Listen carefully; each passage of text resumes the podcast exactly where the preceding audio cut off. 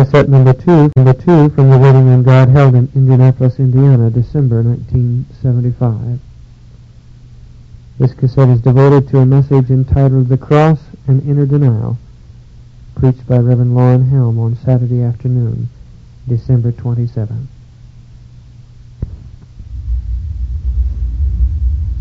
Lord. So thankful to God for His presence, for the guidance and the witness of the Holy Spirit, the revelation of Jesus' love. Praise God. Oh, so precious. We weren't the one to miss it. Oh, it's so beyond words to tell. We can't convey this. Then we go out to try to tell someone how to get blessed. You're just not able to say it. At least I'm not able to find the words. Or the vocabulary is too limited. You know, one day we were at uh, Ray McPhail, our Sense in the Gospel in Cassopolis, Michigan. The Lord revealed to me that my wife was supposed to sing uh, song. It wasn't a solo. It was kind of a duet or a quartet. And she said, well, it'd be rather difficult to sing. I said, but Jesus tells me to sing that. So she said, all right. So she started singing it. And God started blessing.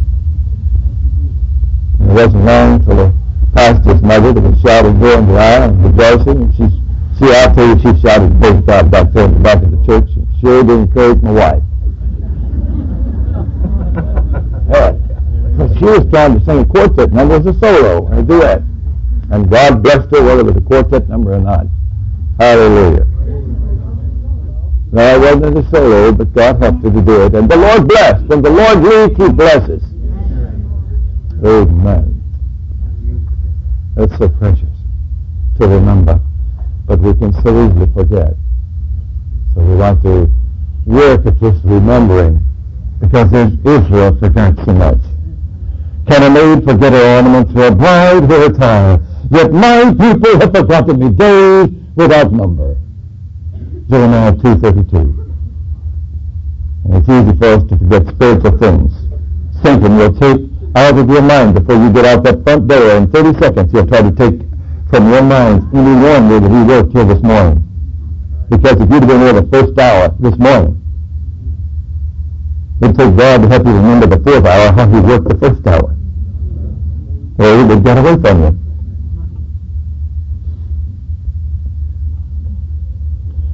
And that's the way it is today. This afternoon, Satan would take from us the powers of the air, the beauty, the wonder, the sweetness of the holiness, the glory of the work of the kingdom of God in the entire life in our lives together. Try to sweep it away. So we must hold fast the shield of faith by which we're able to quench all the fire darts of the wicked, that we might possess it forever, because it is yours. But we must be fortified. We must maintain our fortification. For the powers of this world will rob you and cheat you from that which is yours. For there's something wonderful waiting for you as you obey him. As we said, and as you've heard, I have not seen nor heard, neither hath it entered into the heart of man. It's never entered into our heart. We haven't seen it, we haven't heard it, we haven't thought about it. All these wonderful things that's just maybe minutes ahead of us. Hours, days, weeks, months, years, seconds. If we're only faithful to obey him.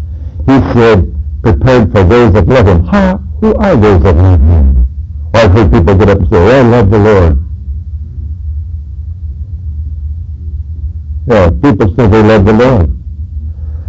But the real test of love, what speaks about who really loves the Lord, is when that individual obeys always what God says. By continual consistent, living an obedient life under God in Christ tells about the love because you always obey him in proportion to love.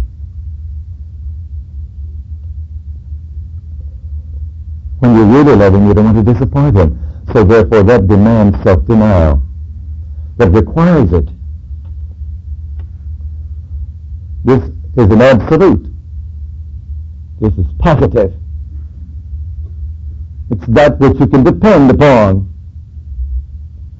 that by pressing to the mark for the prize of the high calling of God, there must be a continual dying, slaying, surrender, submissiveness, giving over, leaving all, yet possessing all, in obeying and possessing a cross with spiritual hands, one hand self-denial, the other obedience. That's the only two hands that can get hold of this cross. Jesus said, without it you cannot be my disciple. The cross cannot be possessed or held embraced with our knowledge, with our education, with our abilities, our potentials. They, they all work wonders when it's surrendered to God, I assure you.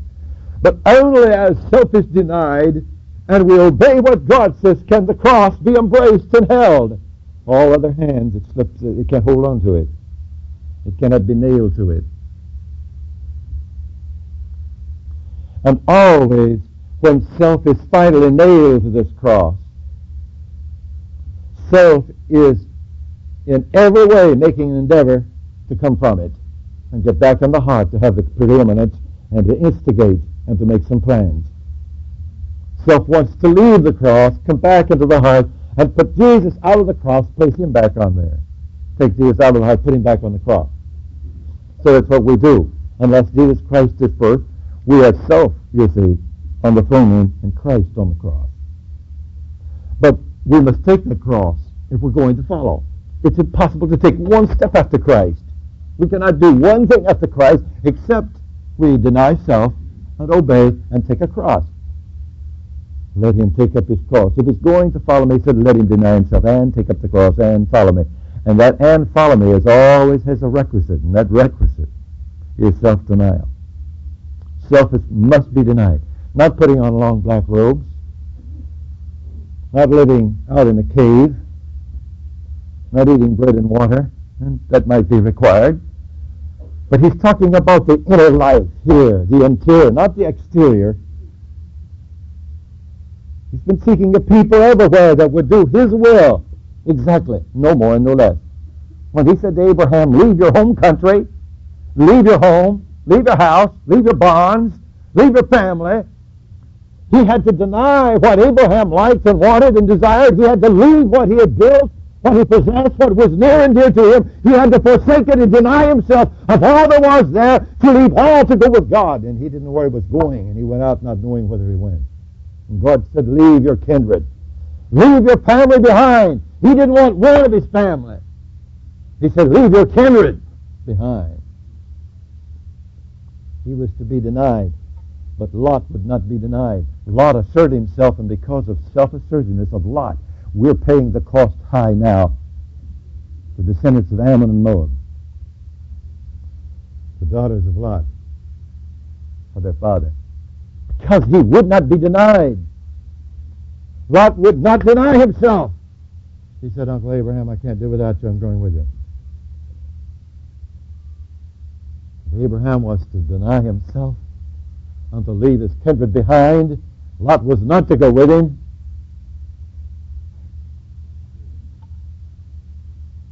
He was disobedient. If he'd been obedient, you see, he'd have stayed home and look at all the controversies we'd have immersed in this world. And it would miss long since and beyond. So when Jesus said, if a man's going to follow me, let him deny himself, if he will. If he's going to follow, let that man deny himself. And he spoke to Noah, and he revealed to him that there was a great flood coming. The people laughed him to scorn. They said, well, this old fogey, the idea, it never has rained, and he thinks it's going to be a shower. A great rain's coming and going to flood this earth, going to cover the place. We're all going to be destroyed. And he, they said, it can't be. But Noah said, yes, God said so, so I believe it. And I want to serve notice on you that immediately Noah denied himself, put his plans aside, all the things he was doing and going to do, all went on a shelf forever. He never did them again. Laid them aside and started building an ark. And he became a preacher of righteousness, and he preached for 80 to 120 years and became a living example of inner denial. He denied of all he wanted, of all he desired, and became a beautiful illustration of a mighty example of his denial, doing what God had said and what he had revealed. Laid his plans aside. No longer was he going to instigate and manipulate and work how to work through. But from now on, he's going to build an old ark, just an old ark. And they all stood back and said, "This is this is strange." I want to tell you, it took a lot of inner denial to build an ark when he was scoffed at the way he was. There wasn't anybody hardly believed him. He wasn't able to persuade one man outside of his own family. And yet he was living every day a life of inner denial, carrying out the word of the Lord, what God had said, what God had revealed. He's going to believe. He did believe. But because he believed, he was a lonely man among men, but yet he was happy with God. Perfect and just, just and perfect in his generation. But it required that Noah put aside his wants, his desires, his likes, his ambitions, his plans, the purpose he had always longed for, aspired to. And God said, build an ark and become a preacher of righteousness. And he started preaching. And he told the peoples of his day that they were sinners and they needed to repent. And the thoughts of men's hearts were only evil continually. And he had to cry aloud and spare out and lift up his voice like a trumpet and tell my people the transgressions the house of Jacob their sins. And he began to tell the people that they need to flee from the wrath and need to flee from sin. And they, they didn't hear him. They did not hear him. There wasn't one man outside his family that heard what he said in 80 to 120 years. You talk about an example of inner denial. Now, if he'd been tuned into self at all, he'd have given up quite a while ago. Do You know what he'd given up if he'd have been tuned in to the self-assertive life? He would have given up in two seconds, or a little less. The self-life of you and me will rob us, you see, of this glorious man of Galilee. Put us aside. Self will get us sidetracked, get us off the way. And it's working continually to sidetrack you and me. Self in us. That's why we have to die second by second. We'll find fault with somebody. We'll criticize. We'll murmur. We want this. We aspire that. We want something over here. We don't like this. We're dissatisfied. That kind of self within us will get us out of the way from the path called narrow. Jesus said, Few there be that find it. It's a found life. Jesus said, Few there be that find this life. What life is it? The life walking with God in inner denial and obedience, being a servant, serving all, preferring one another. You see, it only takes just a handful of believers that will go through with God to shake the country for God. It doesn't take it doesn't take a great army. Just takes a few that's all for Jesus. Oh, just a few. Doesn't take a great number. We don't need to seek for great numbers. Just seek the kingdom of God and be all for Him where we are with a few. In my own heart, in your own soul so that he has all the controls, all the preeminence, all the reigns, all the instigations, so that he is and reigns within the entire life. And he lives and he walks in you, talks to you, and you listen. There's so much clamor and chatter in this life that, that you won't be able to hear. In fact, in fact, you can say over and over the things of Jesus, but they can't hear you. They can't hear what's said we are the mortals, we don't hear spiritual things unless, unless we're surrendered and self is denied and we die out. You only hear the pastor every Sunday morning as you've obeyed God that week. You hear the message of Jesus only as you obey the Holy Spirit. See, we only hear as we obey. Obedience opens up the ears of the soul. Obedience opens up the interior life. It opens up so Christ can have the full reign, so we can hear, so we can become sensitive to where the Holy Spirit operates. The sensitivity to that which is above us. It works through us. that we become sensitive to the direction of the revelation of the Holy Ghost. If he speaks, we stop. It's like last night I came into this room after 11 o'clock. We've been in the other room four hours. And I came in and I started to leave and the Holy Spirit in the gift area spoke to me. God spoke to me in the inner life. And so I had to wait and wait there and out, and I was still crying when I left here. And he was speaking to me about the things to come, about circumstances, situations. But only by God's grace will I have this again. It's the inner life. It's the inner revelation. For the body is the temple of the Holy Ghost. Therefore, it's like an organ. It's like a piano. It's like a typewriter. If you're committed to Jesus, if you're completely His, then He can reveal Himself to you. He can tell you whether it's going well or wait just a moment. He can tell you whether you're near danger or whether things are not quite right. He can tell you now if someone's near the kingdom and you need to hold steady so that this soul can be saved. Just a few weeks ago, we were going into Utah.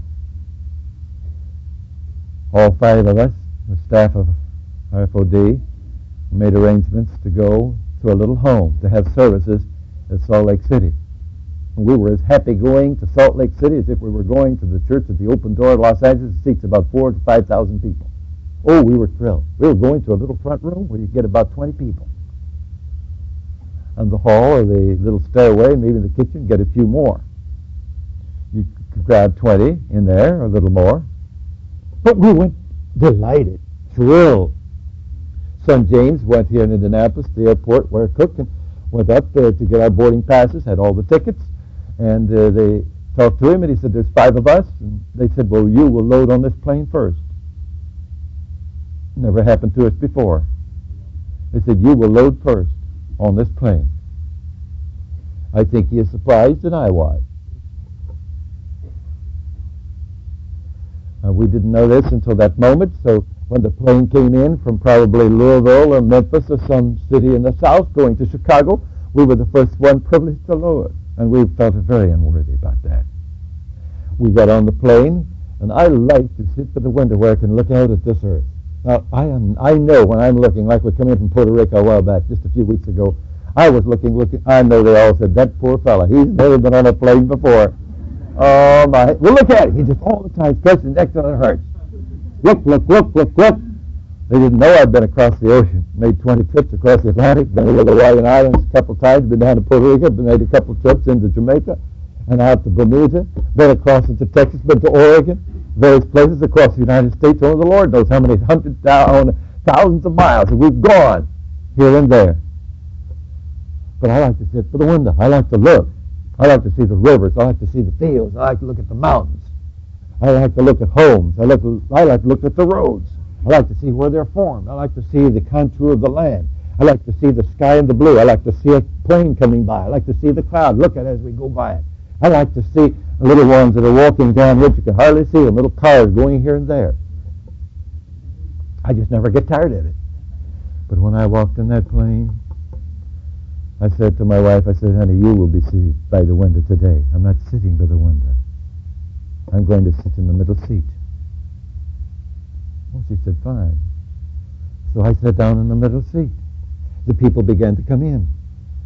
Two, five, ten, fifteen, twenty, twenty-five, thirty, thirty-five souls came through there. They all passed that one seat right by me.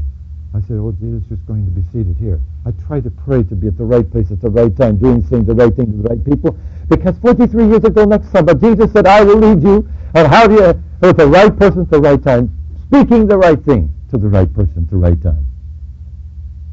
And so finally this young woman said, may I be seated here? And we said, certainly. And so it wasn't long until I began to tell her of a way and how this wonderful way had been for these 40-some years. And how Jesus had been, and she'd look at me and she'd look right above me. And she'd look at me and she'd look right up here. And then she'd look back in my eyes and she'd look up. I don't know what she saw. But she just looked and she looked and she looked. So I just talked and talked and talked of the kingdom. And she got pretty happy, seemed to me like, and I got very happy too. But you see, if I'd been by the window looking out at all this beautiful earth, I'd have missed her. See, if I had to sit over there, I was supposed to be seated in the middle seat. So I told her the way. We had such a wonderful time talking to this daughter about the kingdom. She said, you know, I missed the flight into Los Angeles this morning. They, I couldn't get on that flight, so they delayed me and put me on this flight. And they put 35 people walked by us, and see, we were we got the seat where she was going to sit right next to her. So just as we came into O'Hare Field, she followed me to the cross and met the stranger of Galilee. You see, if I'd been by the window, I'd have missed her. You see, we had to deny ourselves of looking at all these beautiful things that we wanted to see. Just sit here in the middle and just sit there. And then see a beautiful young woman and see her meet Jesus in an hour. We had to deny what we wanted to do His will. Not what we wanted, but what He wanted. Time and again in my walk with Jesus, He may tell me if I'm in a foreign land, here's where I want you, right here. Stop right over here. I will think we're doing certain things, and just all of a sudden he'll say, oh no to me, here, within me, right here's where I want you. Right here. One time I was with Reverend McPhail in the state of Michigan, and the Lord got us to the post office. And I couldn't go and couldn't go and couldn't go and I couldn't go to the post office and I tried to get to the post office and finally I got there. And when I got there, I met a man of God in that post office and I began to tell him of the kingdom. I'd never seen it before. And he said, if you don't stop, I'm going to shout. I have time with him to the minute. Less than that. I wish I could think of all the places God's had me all timed. Time to the second. Hospital rooms, airplanes, depots. I remember one time I was so ill. My wife said, you can't go to Texas. And I said, well, Jesus wants me to. She said, well, you can't carry anything. I couldn't. If I were to pick up two or three pounds, I'd have pain in the rectal area. I was a very sick man. Puny. Pale. No strength. And yet I was going a thousand miles. I couldn't carry the bag, either luggage. I said, I'm going because he wants me to go. She says, how are you going to make it? I said, by faith and by God's grace. She says, how are you going to get this all done? I said, well, I'll just trust. Jesus will have someone to help me. Never has failed. He wants me on that train. Now, I couldn't make it very well, but by God's grace, I made it real well. See, I couldn't stay home. I, I felt better in bed, probably, because you have pain in this area, and you can't pick up anything without distress and pain. And you're hurting, and you don't know how much longer you're going to make it. You don't know whether you're going to live another day or another week or month sometimes. I've been in afflictions now for 30 years, one right after the other. In the heel, in the leg, in various parts of my body. Here, here, eyes, ears, various places. Many of the afflictions of the righteous, but the Lord delivereth them out of them all. She said, well, you're not well. I said, but I know that, honey. But God wants me on that train. I wasn't on that train five minutes till I met a minister that had been in a mental break. He had had trials and troubles, and God helped me, and he came through me and helped to heal him. Strength and left him up. I've mentioned his name, there's numbers in this place that know of his brother who's very famous, who was with the Cleveland Colored Quintet long ago. I got on that train. When I arrived in St. Louis, I had to make a change, but God had someone there to help me. I'm talking about denying what we want to do to do God's will. Abraham had to deny what he wanted. Noah had to deny what he willed to do God's will. And when they put me on the train, somebody gave me enough money to get a roomette where I could lie down. Because in those days I didn't have much finance. Many times penniless. Many times, but as happy I felt like I had a thousand or a million dollars or more. More than that. I felt like I had more than a million. Yes, I mean that. Wouldn't have anything much, but felt like I had more than a million. I had the operation in my heart. I felt like, you see, if you knew how happy I've been in the past, you would, I'd tell you, it'd make you very happy just as much as today. When I was alone with God years ago, 30 years ago and better, when it looked like they were going to burn us alive in our parsonage. That's what the man, co-owner of the Firestone Company in Hartford City told Reverend Pumphrey. He said, why they're so stirred up about this pilgrim, said, I'm afraid they might burn him alive. But oh, I was as happy as if I was in the greatest palace that ever was the pastor in the Methodist Church at Eaton said, if they felt about me like they do you, I'd move out of here right away. And I said, my, my brother, I'm as happy as a king on the throne. I'm waiting for a wonderful thing from God. Had a marvelous time here. I'm just preaching like I am now, just love everybody and just preaching the gospel. That if we're not all for God, we're missing the way. Must be all for Jesus, completely. Steady, steadfast, true, obedient, loving him, loving all men, all peoples. And in that roomette, I finally I felt so badly I couldn't stay in there any longer. I said, Lord, help me. I can't stay in this place. I've got to move. Did you ever feel so badly you had to move? So I pushed the door back, and there sat the old colored porter with his beautiful white coat. I said, Bless the Lord, oh my soul, and all that's within me. Bless his holy name. I said, you know, I found a friend one day that led me from the darkness to glorious light, that banished my fears, and took away my sins and darkness, and gave me peace and joy and gladness, and transformed me, and placed me on a rock, and gave me joy unspeakable, full of glory, and peace, and pattern understanding. I told him of the way. He said, tell me some more. And he met him right there in a few minutes. He met the King of Glory right there. Hallelujah. Why, I had to go. I had to deny myself. I couldn't hardly make it physically, but God of heaven came upon me, and the joy of the Lord came down, and God swept him in the kingdom at five minutes till nine.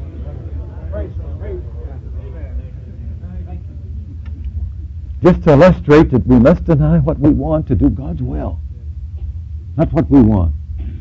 You don't go by your feelings, you don't go by situations, you don't go by circumstances. Most of this earth has gone that way ever since the fall. There's been very few mortals since the fall that's actually walked with God. I've been looking for them everywhere. I listen in their voices. I watch at their step, the shape of their shoulders, their heads. The shape of their heads sometimes speaks to me, the whole of the head, the head, shoulders, the walk, the talk, the movement. Because God wants men and women all for Him, completely, not partially. He wants us all His, completely. I tell you, when I hear a voice, when I hear a voice, that voice speaks to me many times more than what's said. It tells me of the tenor of the voice. It tells me of the background. It tells me what is bundled up inside that wonderful, wonderful package of life. And oh, I long to find persons that will do God's will, but I've ever found very few in all my life. That will do all this that God wants them to do. They'll do it to a measure. But to do always God's will, completely, entirely, actually, always under every circumstance, and every test and trial, do absolutely what God says, no more and no less. That's what God is seeking, has ever since the fall. He sought it in Israel. He sought it in all the tribes. He's still seeking men and women that will really die out to themselves. But the reason people don't do it is because self won't allow it. Self won't permit it. Self's got other plans. Self wants to, a lot of this. But if we're willing to deny completely and entirely, then we start by the grace of God in the cross and to the cross in Christ Jesus begins to take up residence in the interior life. And self is placed on that cross and we start to walk with him. but the devil and the demons and the weakness of flesh and the things around will try its best to get us out of the way and off the path. It'll endeavor everything that is permissible to do it. And yet God wants us to really walk with him. Really. A consistent, continual walk from morning to night. If he says stop, just stop. I remember one night we were in prayer. James and me was in prayer downstairs, down the hallway. Got into a meeting there, just praising the Lord. I was sharing with him. He got happy. I got happy. And I thought, well, we go upstairs about 20 to 1 in the morning. And the Lord said, no, you're not going upstairs. Please turn tape to the other side. Thank you.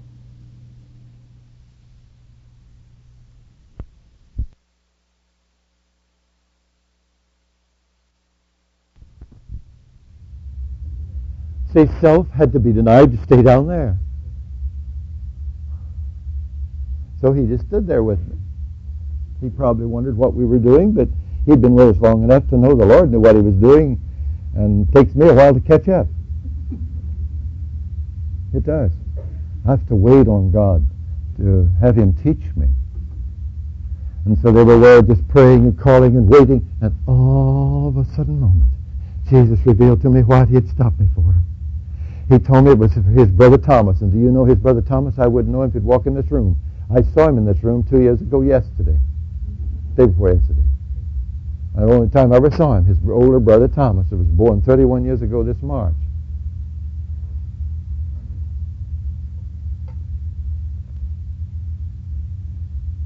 And the Lord told me that his brother Thomas and his family, we had to get a hold of God and get hold of God real good. And I said, he's, they're in great trouble up there. That was about 100, close to 100 miles from us. And we pled with God to go to Thomas and his family and intervene, and undertake, because it was very, very severe. It was something awfully, uh, need, great need. And we pled, and we cried, and we pled, and we cried to God for the deliverance of Thomas and his family, his loved ones. Because the burden was for him and his family, his loved ones. What the Lord told us down at the foot of the stairs in the hallway. We had to be denying of ourselves. We couldn't go to bed. We couldn't proceed any farther. We had to stay right there.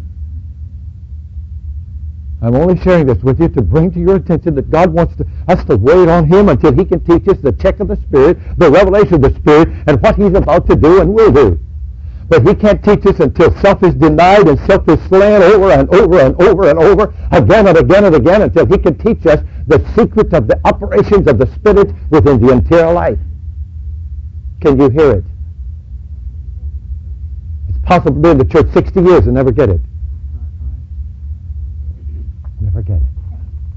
See, there has to be continual inner death before he teaches us how God operates to reveal his will and his word and his way to us. See, he wants to do this in the interior life, but we must be slain and slain and slain on and on and on and on and on and on. There, that, that, that's the on right there. That's where it begins. How many ons was that? And so, by God's grace, have we each one come this far. And we got a hold of God. Jesus helped us to pray to the Father through him for Thomas. And what happened, son? At this very hour, uh, my brother was on the way to the hospital with his wife, who had acute appendicitis. He was about ready to burst. Right. And Jesus was telling us about 100 miles away to get a hold of God and stay alive. Help Thomas and he's right. But self had to be denied to do it. So God wants to teach us. You see, this sermon should be preached every church, I suppose, quite frequent. Because the church, very few people in the professed church know what we're talking about. Unless God reveals it to you today, you have heard it. You could have heard this sermon or this message, in essence, not this one, but another one, or one similar to it, many times and never get it in the heart. I remember Reverend Lester Alexander took a vacation a couple, three summers ago in Origin, Oklahoma. And, uh, you know, he and I have been pretty close friends now for I don't know how many years. God marvelously healed him one day when we were out here in the woods, not more than 50 miles from here. And he told me his trouble without him ever telling me, his wife. His doctor, his wife, and nobody else knew anything about it, but the great physician came to me and told me just before we were going to leave the place and told me where his trouble was, and God went into his bosom and took that awful thing out that he had had from two to three or four months that nobody knew in the earth. Right? No man, no mortal knew it. Jesus described it to me. So we described it to him. He came out with his wife to Reverend, uh, to uh, Reverend Ryan's church in a revival, just as I said a couple of years ago. And he's heard me preach on self-denial how many times. And he told me that morning, he said, you know, Brother Loring, this morning I just began to hear a little bit in my heart on self-denial. And that was so encouraging. That was so encouraging. Isn't it wonderful? Be encouraged. Press up. Press right on. Yes, just doing God's will, not our own. Not what we want. Jesus said, if a man's going to follow me, if he is, he's going to deny himself. And that means every breath, every step, every moment of the hour.